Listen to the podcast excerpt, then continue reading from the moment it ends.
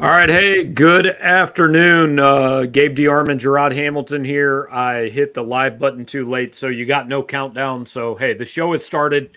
Here we are, Power Mizzou live on a Wednesday afternoon. We are going to preview uh, Missouri and Vanderbilt in the uh, what we will call the 13th place game in the Southeastern Conference this weekend.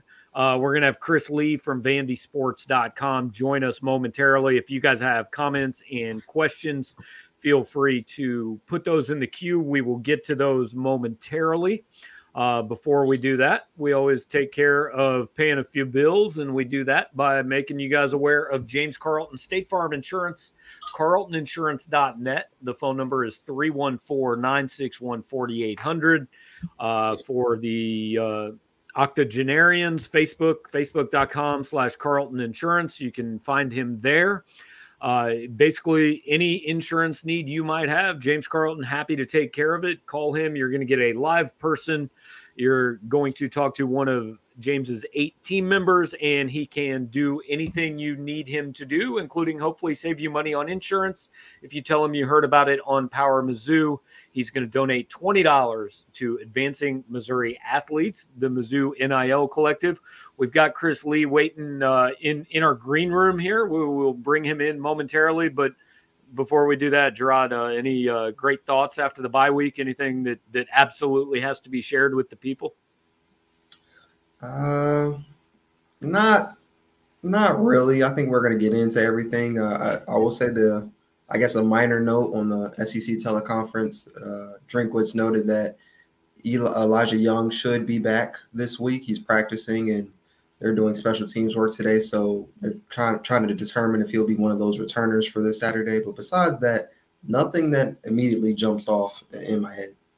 Yeah, Missouri getting back close to full health for this matchup, and uh, we're going to talk about this matchup. The clearly the biggest game in the Southeastern Conference this weekend with our friend Chris Lee from VandySports.com, who is now on the left hand side of your screen. And uh, Chris, uh, we have joked offline, and and I commented at the beginning of the show the 13th place SEC trophy is getting shined up. It will be on location in Columbia, Missouri. It's just a matter of which locker room it goes to on Saturday afternoon. Uh, th- this is all true. I can't dispute any of that. Appreciate you joining us, man. And uh, it, look, in all seriousness, um, for the Missouri fans that are watching, I'm going to give you my impression of this Vanderbilt team, and, and you tell me if, if I'm close or, or if I'm way off obviously we know what Clark Lea took over. It was a like calling it a rebuilding project isn't quite fair. Um, it was a complete ground up renovation. My mm-hmm. impression is he's got some of the skill position guys that he may need to start to compete. It, it's probably, I think, anytime you're trying to rebuild, especially in this league, the quarterback, the skill position guys probably come first. It takes a little longer to get the guys in the trenches, and that's probably what Vandy doesn't have at this point. That fair? Yeah, I don't think that's far off. Look, I made this point a couple of weeks ago, and, and the offense did not play well against Georgia. But heading into the Georgia game, they are averaging 34 points and change. Their special teams, according to the FEI ratings, were were number 15. I think they're still around there. You know, they hadn't missed a field goal all year. They've got one of the better punters in the country. But when you look at them on paper, it, the, the defense has been so blindingly bad, it's sort of taken that all away. Um, you know, and look when you're when you're Vandy and it's as bad as it's been, which it's been 24 losses in a row. Uh, we both remember the last time yes. Vanderbilt won an SEC game. I, I, say 24 losses in a row. And in case people haven't paid attention, Vanderbilt has beaten Hawaii and Northern Illinois both on the road and, and beat Elon. So they they're not winless, but it's been a while since they won in the league. And and yeah, it has been a better team. I think. And, I'm going to sound like I'm making excuses for him and that him and I'm or them and I'm not. Um, I think when you play Georgia, Alabama, and Ole Miss back to back to back, two of those on the road in your Vanderbilt, I think the cumulative effect of that when there's the talent gap is it's more than just who you're. It's like the the total annihilation of, of confidence. They played well at times when they're not playing the cream of the crop. And I think the question is, can they find that team that's played well at times, or are they the team that just got its its soul destroyed in those three games? I see that uh, Vandy is 72nd in scoring offense. I want to know just how much of that is inflated stats versus Hawaii and uh, I think it was Northern Illinois and uh, Northern Illinois and those teams, and how much of that is kind of them having those position players and kind of getting better on on uh, that facet of things. Uh, it, it's both, Jared. I mean, they, they, scored 63 against Hawaii. Two of those were defensive touchdowns. Um, yeah, they scored what 38 against Northern Illinois and, and uh, 42 or whatever against Elon. Um, you know, but I mean, Alabama and Georgia just again uh, annihilated them. But you, you you look if you watch them, AJ Swann guys is a really good quarterback. Like mm-hmm. th- there are going to be some teams that are going to come after him in the portal or or pre-portal. I'm sure. Um, that that, that does not happen in college football, Chris. Come on. I mean, we we we hear about it. Um, you know, some say that's a reality. They've got Will Sheppard, uh, who wears number 14, who's a really good receiver, and they've got a kid named Jayden McGowan, um, who, when he's not fumbling it, um, is basically a threat to go from from any point on the field. He's like a 4-2, 4-3, 40 guy, and he scored some long touchdowns. Uh, they've got Ray Davis, who's a, a, durable and competent running back, and their line's been better than I thought it's been. Um, again, Georgia and Alabama just did what what they did, but when you've watched them at times, they they do have some pieces. And, and like you look back at the last couple of years, and there were times you couldn't really say that much at all. Mm-hmm. Gabe DeArmond, Gerard Hamilton here with Chris Lee, and want to invite you guys again. Uh, if you've got questions, comments, put those in the queue, and we will get to them after we talk with Chris on the second half of the show. Um, eh, you know, Chris, this game, Missouri fans hate to hear this, but I, I think it's true. You tell me if it's not. If you're a Vanderbilt fan at the beginning of this season, if you're saying, look, we got to break this at the time 21 game, now 24 game SEC losing streak. Like we know we're probably not going to go 500 in this league, but we got to find one. This is the one Vanderbilt probably pointed to. I, I mean, mm-hmm. do you think there's any, I, I don't know, for lack of a better term, kind of circling this one on the calendar, Vanderbilt going, hey, if we bring an A effort, if we bring one of our better games, this is where we can break that streak. Well, yeah, there, there's two things, right? First of all, when Vanderbilt won its last SEC game, it had lost 34 to 10 to a UNLV team that was so bad it fired its coach um, right.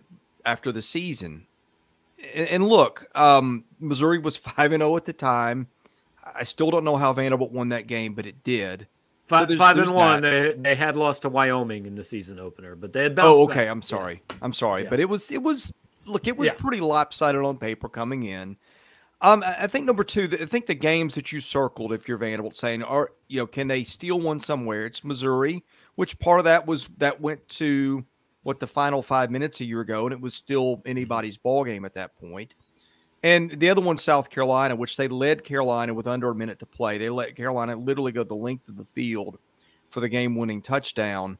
But Carolina's also got some kind of hex over them they haven't beaten Carolina since it's either 07 or 08. And of course, they play every year, being that they're in the East. So I think if you look at it, say, well, whatever the thing against is against Carolina, they just can't get over that. Missouri would be the the logical choice. I'm, I'm not saying that Carolina is better than Missouri. The computers say they are. I, I don't know the truth. They'll they'll play and they'll settle it. But yeah, I mean, I think for those reasons, I think that's a, a fair way to put it. Do you think it being homecoming for uh, Missouri is playing up in, in Vandy's mind as another, I guess, motivational factor to to come in here and try to get a W? You know, they always talk about they play against themselves and look for their best effort, uh, but that's the stuff that coaches say in press conferences. if I'm if I'm a coach, I play it up. I mean, look, you've got to do something to shift the the focus from what you just did to you know, we're being disrespected. Those kind. I mean, as if coaches ever play those games, Gabe. Um, right, right. You know, I I think, yeah. I mean, why not? Um, but you know, it's there are a lot of people's homecoming. Uh, that, you know, I, I don't know what the record for homecoming games is in the SEC, but they've probably got it. So it's not it's not a spot they haven't been in before. Well, it, that's the funny thing, Chris. You and I grew up when you could kind of pick homecoming because every game was like you got to set your own kickoff times because you were maybe on TV once a year. Now you don't really get to pick homecoming anymore. It's kind of dictated by who the SEC says you're playing when. You only have a couple choices. It it fell maybe on, eh, on a, a good game for Missouri, but you, we talked a little earlier about the Vandy offense, and and that's probably the strength of this team. The matchup in this game that probably is important is the movable force versus the resistible object, and that is Missouri's very bad offense against Vanderbilt's maybe even worse defense. Uh, yeah. 130th, I think, in the country in pass defense and overall defense, 129th in scoring. Uh, Missouri's offense, like we have documented their woes from every angle possible over the last seven weeks. Um, I've said, look, if Missouri can't score 30 this week, then this offense just can't score 30 and it's broken and it's not going to get fixed this year. What what's the issue on Vanderbilt's defense? Is it as simple as look, they just don't have enough talent yet? I, I think it's everything you can think of. It's they don't have enough pass rush. Um, they, they, don't have elite talent in the secondary to say say it mildly. I don't think their scheme is great. I'm not an X's and O's guy. But when you scheme to keep stuff in front of you, and you were leading the SEC in completion percentage against you by a pretty good margin last I checked, and you're giving up like plays of 70, 60, 50 yards in bunches every game. I mean, do one or the other. You know, get get stops or get turnovers, get something, but but don't get beat shallow don't not get interceptions and don't get beat deep every game. They are somehow managing to do all three of those. Um, it is, I, I, hate to use this, but I cannot remember a worse pass defense ever. And I think part of pass defense is getting a pass rush, right? And getting sacks. Right. I, I know Arkansas has gotten a lot of attention for being bad. Vanderbilt is Arkansas's to another power based on what I've seen. Um, I think at some point they've been so bad they almost have to play better by default. But um, I don't know, man. This this might be a get well game for Missouri's passing, it's, given the way this season has gone for them. It is. It, it has been really hard to find hope in the way they play defense against the pass. It's going to be a get well game for somebody. We, we just right. don't know which, whether it's Vandy's pass defense or Missouri's offense. Does, yeah, does well, they... for the record, I don't think Missouri's that bad. I mean, I, I know that they're, they're 13 in the SEC, but I've watched them play. Um, they're a lot better on defense than they were. Oh, yeah. Offensively, it's not the best unit I've seen, but I mean, this is this is still a team that could get to a bowl. I mean, I, I know it. I know it seems bad where you sit, but um, you know, I've, I've seen bad football, and and I don't think Missouri's a, a bad team. Does Vandy have any advantages going into this game that you can say, you know, this this is where they have to kind of lock in and make sure they have no issues uh, this Saturday? Well, I, I, think they've got the better quarterback. Um, again, how that translates, I don't know. AJ Swann can't play against his own secondary, um, so that that kind of evens out a little bit. And and I don't mean I don't mean to be catty, but it's just it's just been it, it's hard to fathom how bad it's been we like Caddy. For the record, we, we right. appreciate Caddy and Snarky on this show. Well, you you at least get candid, but um, yeah. there and this is going to sound that they, they've got a they've got a phenomenal punter. So in a game where flipping the field could be big, I mean, I I think that um, if they didn't rugby kick and have to to do some other things to to take up for coverage, they, they may have the best punter in the country. He's got a bazooka of a leg. Um, you know, Joseph Bulovas had missed a field goal or hadn't missed a kick of any type until last week against Alabama. Now, Missouri's got a, a, pretty darn good kicker in its own right. But I mean, again, this this is the team. In, in spite of the record, in spite of where you look at where they're on the computers, they, they've got some pieces which they haven't had. I'm, I'm just not sure um, if, if they're good enough to go into Columbia and to win. We've got a uh, question from from one of our guys watching. Michael wants to know, given the day that Mike Wright had last year, do you see any possibility of Vandy using two quarterbacks this weekend, or is this completely AJ Swann's team now, and Mike Wright's going to be in the transfer portal somewhere at the end of the year? Well, it's Swann's team, but um, and and look, he is AJ Swann is is a very gifted kid. Um, another service put out its freshman All American team today. He was on there. Uh, if you watched him play, he's really good. Mike Wright, if you watched him at camp, just could not throw the ball with any consistency. Um, I think the coaches were waiting for a door to open for Swann to take the job, which Mike Wright gave them by the way he played in the weight game and then by his reaction when he got pulled. Um, I think Wright playing right now is as much of anything. They're Vandy's really thin at running back. They've got two scholarship running backs healthy for this game that I know. Uh, they might have a third in Chase Gillespie, but I doubt it. Ray Davis is getting worked a lot. I think what they're doing with Swann is more of like, uh, okay, we don't have, excuse me, with Wright is more of a, they don't have depth at running back. I don't think they want to give Davis 30 touches every game. This to me is a way to ease the pressure by basically putting a running back behind center, even though he's a quarterback, and, and do that. I think that's probably how he's going to get used going forward, and that's basically how he's been used since they gave Swann the job. That game versus Ole Miss that, that, that Swann had, I think he played 27 to 38 or something around that range, a couple touchdowns over 200 something yards. Is that game more of an anomaly, or is that like a glimpse of the future for Vanderbilt going forward with him? Oh, I, I, think it's a glimpse of the future. Um, you you could see the talent that he had in camp. You don't you you don't cover a lot of guys who come in as true freshmen and can throw the ball 60 yards in the air and hit a kid in the numbers. I've covered two of them at, at Vandy. The other was Jay Cutler. Uh, and there's a lot of similarities between those kids. Swann's not as good an athlete, but the arm strength is very, very comparable. And accuracy at this point is probably better. Um, again, I think that gets obscured a lot by what's around him, but he is a a very very talented kid, and and um and, and I'll tell you what, if if you want to see him in his best, there's a play out there. They played Northern Illinois. They're down two touchdowns in the second half. They're on the road. It's fourth and four. He starts to go right. They're on the NIU 30. He gets flushed. He circles back the other way, goes against his body, and throws a ball 40 yards in the air he's got a window of about a 18 inches to hit. He hits his running back in stride, just where it needed to be thrown, inside, just enough to be in bounds. It was an NFL type throw.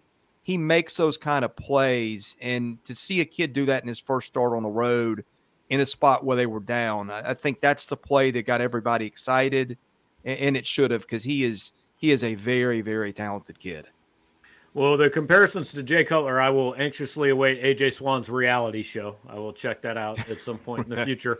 Um, but I look, I, I think we've squeezed every drop we can out of this football game. Chris, I want to wrap up with you real quick. Uh, I know you do a lot of SEC stuff and and and do a lot of stuff with other sports. Uh, we've got Drew King down at SEC Media Days today.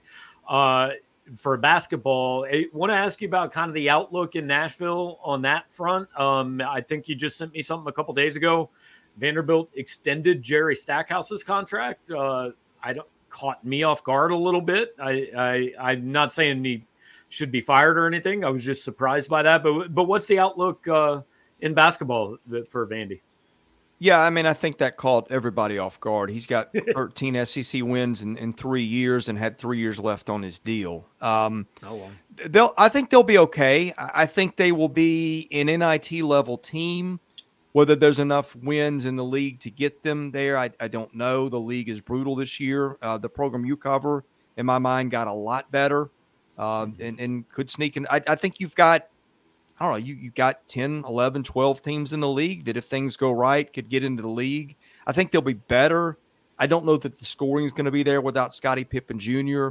Stackhouse is trying to remake them into kind of a defense and grinding first team. And he's done some some good things with that. But will they have enough points, you know, to, to beat the Kentuckies, the the Tennessees, the Alabamas, the Auburns? I don't know if there's enough scoring punch. Um, but they're not going to be awful. Uh, and and that's certainly changed from where they they've come. So there's that.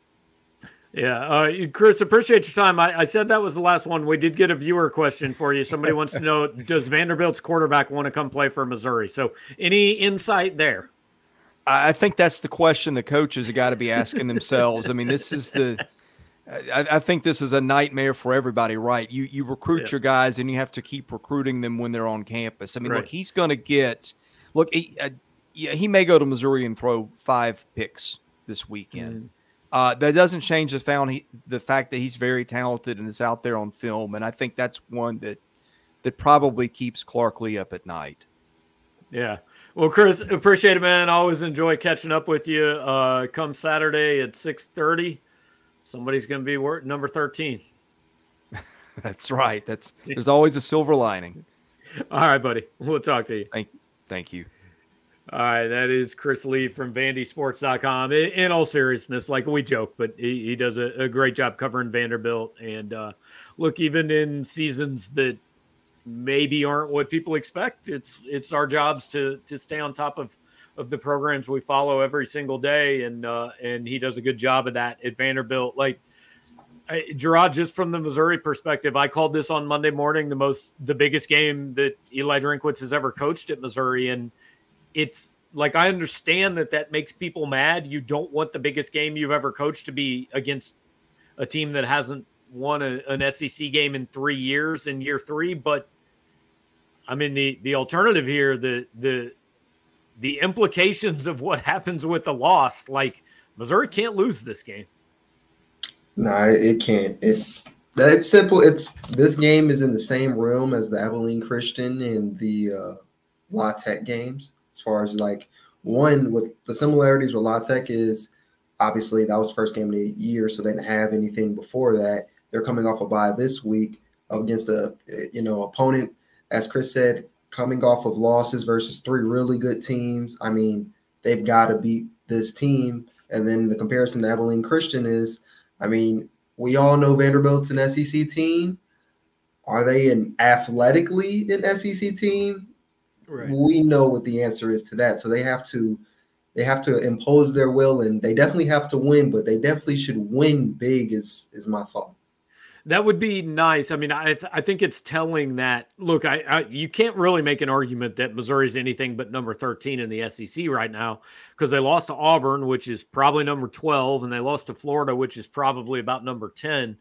But I, I think it's telling that even though everybody knows Missouri's number 13, they're a two touchdown favorite over number 14, right? That's that's the gap here.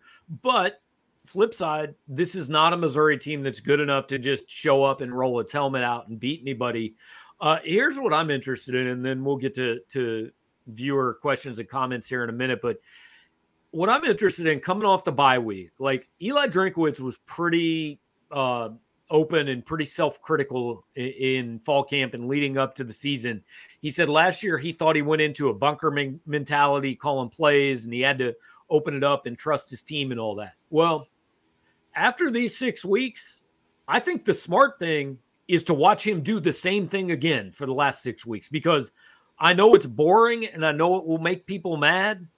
But the way this team can win games is to hand the ball to Nate Pete and to Cody Schrader and to be very conservative on offense and to limit possessions and to let the defense do its thing and try to win games 17 to 14 and 20 to 17 like I know it's not where you want to be program wise but if the goal is to to win 6 and get to a bowl game I think that's the only way you really do it that makes sense. I just the only thing that's holding me back from 100% agreeing with you is just the the run blocking.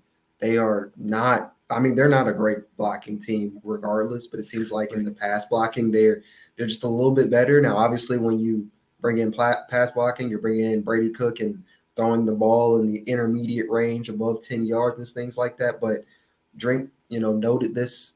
You asked the question as far as like they'll get, you know, 15, 20 yard runs or whatever. Next play, minus six, minus three yards. So the run game, while yes, they should give it to Peat and stuff, I don't think they can completely go that way just because of the penalties, the tackles for loss, and things like that, and how the run blocking is. But they definitely have to try to edge out these 17 14 wins and let the defense carry them. Yeah, because I guess my response to that is, yeah, the penalties are bad, the negative runs are bad. They're better than interceptions and pick sixes, which is what has been happening when Missouri throws the ball. So I, I guess I'm just approaching it as look, this is not a team that's going to go beat anybody 35 31. I mean, this is a defense that in three SEC games has given up 14 points effectively in all three. But because of the mistakes the offense is making, has given up more because the offense keeps putting them in bad spots. I would just like it's bad football to watch. It's not going to get anybody excited for the future, but I, I just think you just try to eliminate as many mistakes as you can and if that means handing the ball off 45 times so be it but if if games get to 24 in this league missouri can't win them that is true uh, um, that is true but i do think i mean i've been looking at this a little packet that we get throughout the week yeah. i mean vanderbilt is 130th in pass defense yeah. if brady cook doesn't this is his second opportunity. This I is it, man. Yeah. yeah. Was was it Abilene Christian that he had 292 yards? Uh, I think it may have been. It may have yeah. been. I, I can't. I'm not sure, but he needs to have another similar performance. I mean, this team's total defense, uh, 129th, allowing 493 yards a game. I mean, it, somebody, quarterback, running back, somebody needs to have a big day. I mean, I, I mean, day. Missouri should score 30 this week. There's no question. If they, they don't to. score 30, there's the, yeah, it, it's broken and and it's not going to and I'll be honest, one one more point before we get to the questions like so they just came off this bye week midway through the season and the bye week is look, you do a lot of self-scouting, you do a lot of things and the the answer is always execution, right? What's wrong? Well, we didn't execute. Yes. But outside of that, like I don't know if there are fixes on this team. I mean, part of the reason you don't execute is because you're not good enough. I, I, mean, he's playing, in his opinion, the best quarterback he has. We'll get to this in a minute. I don't think that's going to change. The receivers are the best guys he has. He can't bring in, a, there's no trade deadline. He's not getting another offensive lineman or another tight end. I think this offense kind of is what it is. I, I just don't know if there are fixes. and, and like he said yesterday, look, you don't just change what you do. It's not like we're sitting here going, oh, well, here's a new thing we've never tried on offense. Let's try this in week seven. I mean, that's not how it works. So, other than just playing better, I don't know if there's an answer. And I don't know if you can play better when, look, this is what you have, man. Yeah, it's going to be play calling and it's going to be execution on the offensive end. I think something else to note is uh, Martez Manuel told us right before the bye last week at some point that the morale defensively was just a little wasn't where as high as it's been just because you know like you said they've only allowed 14 points to SEC opponents and they're still losing. I think Missouri another reason why they have to win big is they got to keep that confidence level up because we've mm-hmm. kind of talked about it and hinted about it, you know, if they lose or if this game is even just really close, the defense is going to one keep it's coming, tight. man. Yeah, they're gonna they're, they're, emotionally gonna get drained and physically gonna get drained because they're still on the field all the time. And I think the defense, I bet in their mind they're thinking it's Vanderbilt, we can hold them, blah blah blah. If they have to be on the field a lot because they're because Missouri's offense is punting a whole lot and they're tired versus Vanderbilt, it's gonna make the rest of the schedule a lot more difficult. Yep. No fingers being pointed yet, but look, it it's it's a it's a week away. It's always a week away.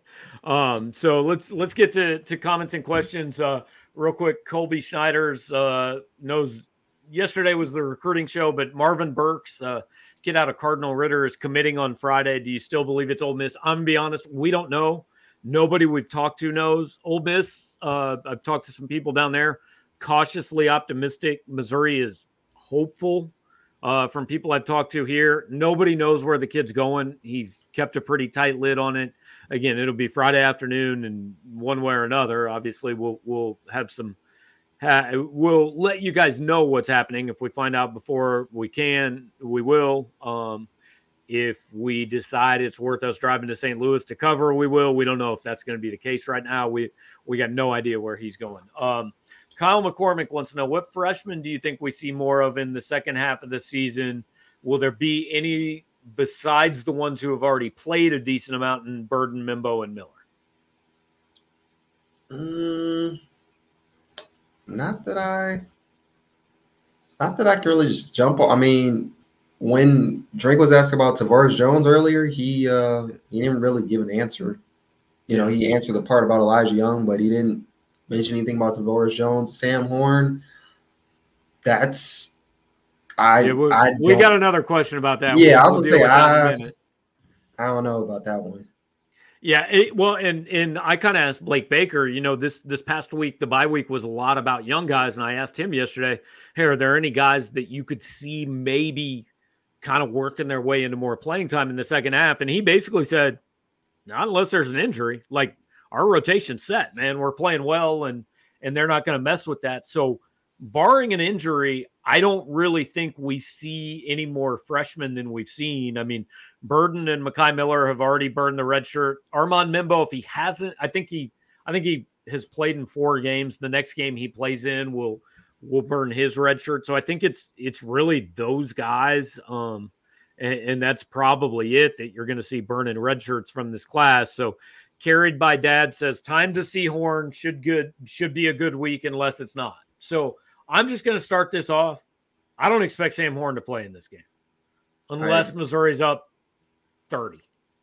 Yeah, I agree. I don't think this isn't a thing where, you know, Brady starts the first half and then Sam gets the I don't unless they're up a lot or unfortunately for them, down a lot.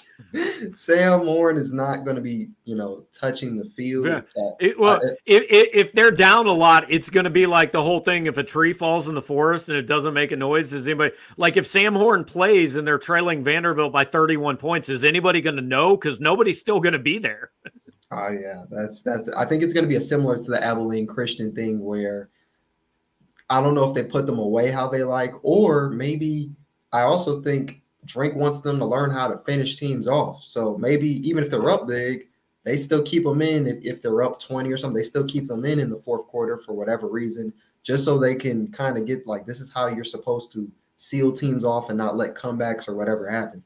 Yeah. And, and this is the thing like, look, guys, I know people have asked like three days in a row, well, how come nobody's asking them who's going to start at quarterback?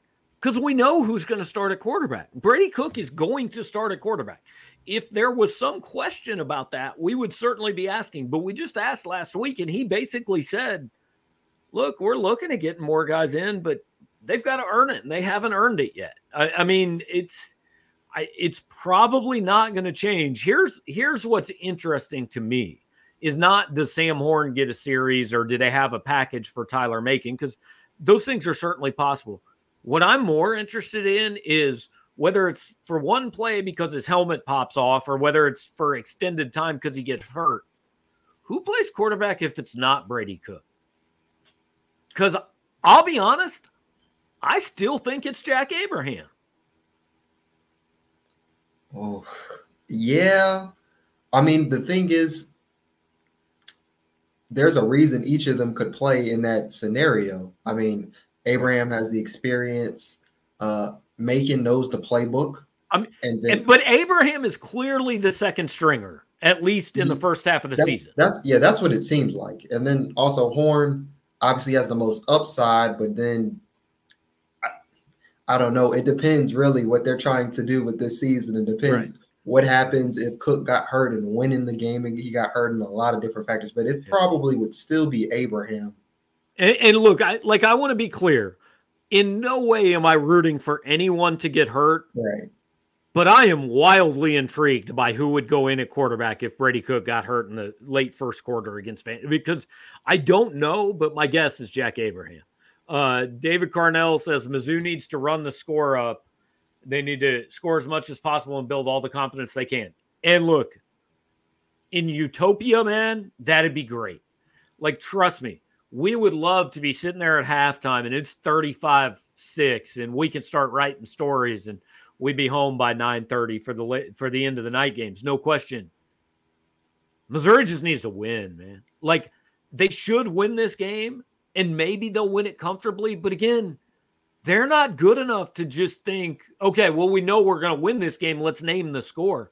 I, I don't care if it's 6 to 5 Missouri just has to win a game yeah, I said uh, in the notebook that came out yesterday, they or earlier today, they can't afford to overlook any opponents. So they can't afford to think this is in the bag. Similar to what you said, they've they've got to they have to run up the score. They need to get all the confidence built up, like like uh you know David is saying before they go into SC because you what you said this is the the, the game for the 13th place.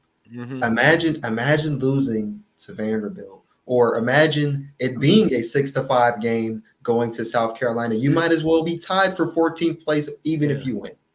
Well, and because if you lose to Vanderbilt, like I can still sitting here today, I can paint you a path to six wins. Now I may not believe it, but they can beat Vanderbilt, they can beat South Carolina, they can beat New Mexico State, and Kentucky and Arkansas on the right day are beatable teams. Like I'm not saying it's going to happen, but you can see a world in which it happens. If you well, lose to Vanderbilt, that world has been blown to bits. It's gone. Okay, I thought for a second you were saying even if they lose to Vandy, oh god, no, no. Until, oh, okay. I, if if you lose to Vanderbilt, I can't paint a path to four, much less six. Oof.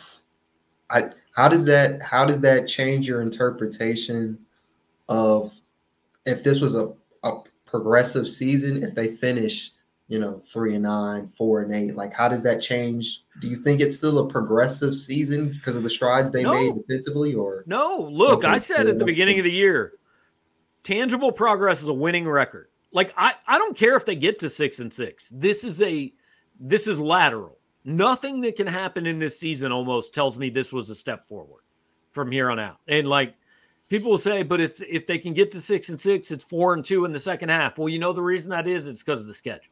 It's not because you know you're necessarily like this season. To me, at this point, there's almost nothing that can happen that tells me I know going into next year they're on the right path. Uh, I, but there's still some things that can happen that tell me I know they're not. So that's that's what we're hoping not to see. Uh, Cameron says Vandy's defense is awful. Shouldn't be afraid to get Macon or Horn a series. And I get it, man. I really do. I just I I don't have any indication or thought it's going to happen. I and I mean, next- I could I could see a package for Tyler Macon, maybe right where you're like, hey, we've got a set of plays. We're going to put him in in the red zone or on third down or whatever. Like I can see a but I don't see any situation where he's going, okay, first series of the second quarter, we're going to this quarterback. Yeah. First off, I just want to express my frustration when I seen him in versus Florida to take a delay of game. That just annoyed yeah. me differently. Um, yes, they have different packages and are actually willing to use him. Cool, that's great. I do think something as far as other players who are typically not getting playing time, like something that may become a factor is, is these penalties, these tackles for loss, and how that chews up the, the game clock and how much they got to do more to get the first downs. There's not going to be as much time to experiment because mm-hmm. a lot of those penalties and tackles for loss is technique issues, scheme issue, coaching issues that Drink said. So they're kind of still shooting themselves in the foot. So they have to solve those problems before they can start thinking, hey, we want to get this guy in and this guy in. Yeah, David's asking if Mizzou scores on defense this week. I think they need to get used to scoring on defense to help the offense. And like, look, that right, that might be the most logical path to winning games. Mm-hmm. But your way to win games going in cannot be okay. Our defense needs a touchdown. Like Wait. that doesn't work, man. That's not good football. The the only thing that that uh, Mizzou can hope for and and and somewhat expect is the way they play Georgia they can have that again, or the way they held Auburn in the second half, they can have that again. That's as much you can. Yeah, you can't expect pick sixes and fumble returns and all that stuff. Yeah, totally agree. We've got kind of a, a bunch of comments along the same line, and uh, AU Stock says, "How does Mizzou give hope to the fan base for the second half of the season?" I mean, it's it's win games. I mean, whether it's three, it, it's clearly beat Vanderbilt, beat South Carolina, beat New Mexico State. That's like at a minimum that gets you to five and seven. And while while I won't view five and seven as a reason for hope or tangible progress, there will be people in the fan base who will convince themselves, "See, we got better. Here's why, man. We're to be better next year." Yeah, that I mean, you made the point. Also, uh, I don't think they've had a winning streak this year, have they? No, they didn't. There was one No. week one and week three. So yes, getting a little winning streak going and, beating uh Vandy and then what was it? Is it SC or South Tennessee? Carolina's next week. Yeah. Yeah, they it'd be great to string on a couple of wins. And because that would get you to four and four, and then like you can realistically talk about a bowl game. Uh, Kyle R says most important factor in this game. I know you probably haven't written your preview. You'll do some keys to the game for Friday. I mean, anything that sticks out to you? Brady Cook and this offensive line, they need to abuse this pass defense. Like a 130 if there's 131 FBS teams. I mean, at 129th in total defense. I mean, off whether if the passing game for whatever reason isn't working, then Nate Peat should have another 100 yard game, or Schrader should have another, you know, 90 yard game. They they've got to do something, and they just got to find a way to put up points. I'm not really worried about what the defense needs to do. I'm sure they'll hold up their end, but they've got to move that ball. I'm gonna go first 10 minutes of the game. Missouri's gotta have a lead. Like, if you do this three and out, pick six, and you're trailing Vanderbilt 10 nothing with five minutes left in the first quarter, whew, boy, there's gonna be some boozing Faurot Field. Um, oh, on, on homecoming, it's homecoming Yeah. too. uh first 10 minutes like you've got to this team needs anything good to happen they can't go into the fourth quarter in a one score game because if they go into the fourth quarter in a one score game i promise they're all thinking what you and i are going to be thinking which is i actually saw somebody tweet this at halftime in gainesville last week somebody uh that covers another sec team tweeted i can't wait to see how missouri loses this game like I wrote a I wrote a story based on Missouri losing in a tie game at halftime because that's how confident I was that they were not going to win that game. And so if you go into the fourth quarter in a one score game with Vanderbilt, every single person in that stadium and that sideline is going to be going, "How are we going to blow this one?" So don't let it happen. Just get out to a get out to a good start. Le- have a two score lead at halftime. It, it's allowed. I mean, I I know it seems weird, but it is actually by rule allowed to be ahead at halftime. Yes, it definitely needs to be though. I was looking at the Rook. I was looking at the Abilene Christian uh, box score stuff uh, again earlier today for for this notebook, and I remember you and I were talking during that game and saying like, it just feels like Abilene Christian they're moving the ball better. They just can't mm-hmm. finish the drive because that's when the talent comes in. But it felt like they were moving the ball better. I think they got out to like a 3 and 0, 3-0 lead, and they actually stopped Missouri in the first couple possessions.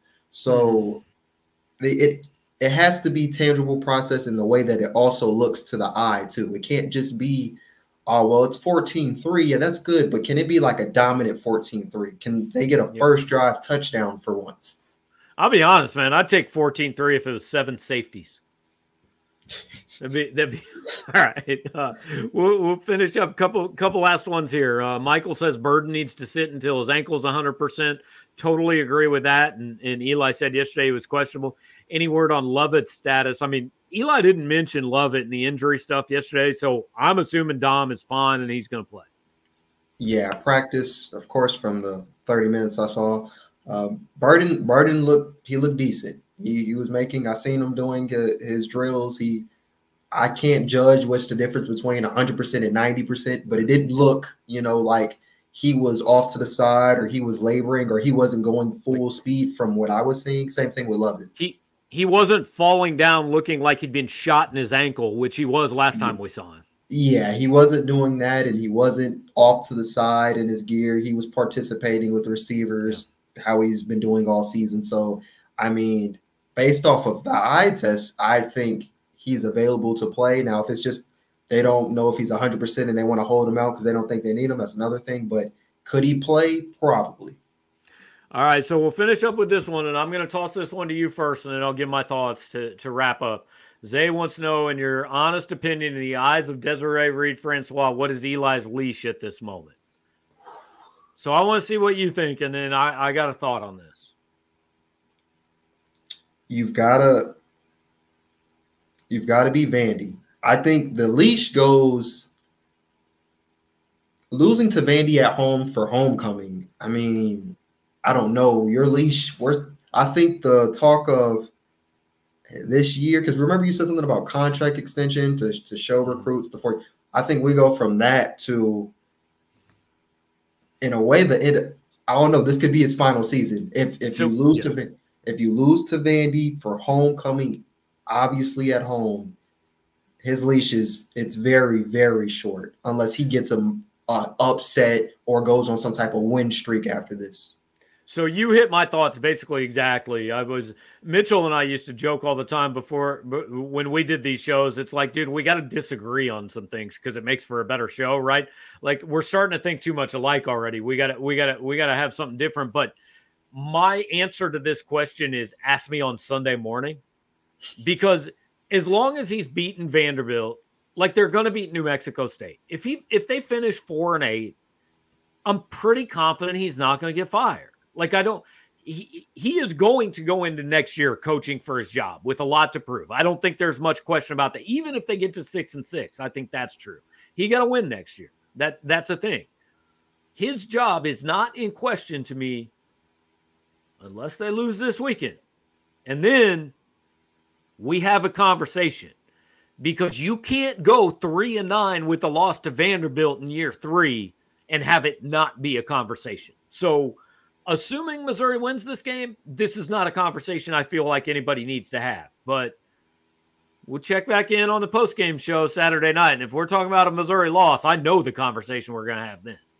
Oh, that's gonna be that's gonna be a interesting interesting commentary you got there for the post game write up. Let's hope it's not right. Let's let's uh let's just hope this is like 35-10. Everything's good. Sam Horn gets on the field. Everybody's happy and uh, and we get to we get to take it easy on Sunday. Hope so. Hope so. All right, man. Uh, appreciate it. Uh, appreciate being here, Gerard, Chris Lee. Thanks for joining us. All you guys that watch live, uh, before you leave, hit the like button on the show, subscribe to the channel, do all the things that help people on YouTube uh, know that we're on YouTube. If you're listening on the podcast, which I will put up shortly after this, then leave us a five star review, say some nice things, share it on social media, do all that. More important than any of it, uh, contact James Carlton with State Farm Insurance in St. Louis. He can be your insurance agent anywhere in the state of Missouri or the state of Illinois. Uh, he's located in St. Louis, but that does not mean that he cannot take care of you if you are in Salem or Rolla or Kansas City or Hannibal or any other fine location across the states of Missouri and Illinois uh, home insurance, auto insurance, life insurance. He's looking to save you money and give you the best customer service. Just give James a call. You can look him up on the internet at carltoninsurance.net. You can call him at 314 961 4800. Tell him you heard about it on Power Mizzou. He's going to donate $20 after he gives you a quote to Missouri's NIL collective, Advancing Missouri Athletes.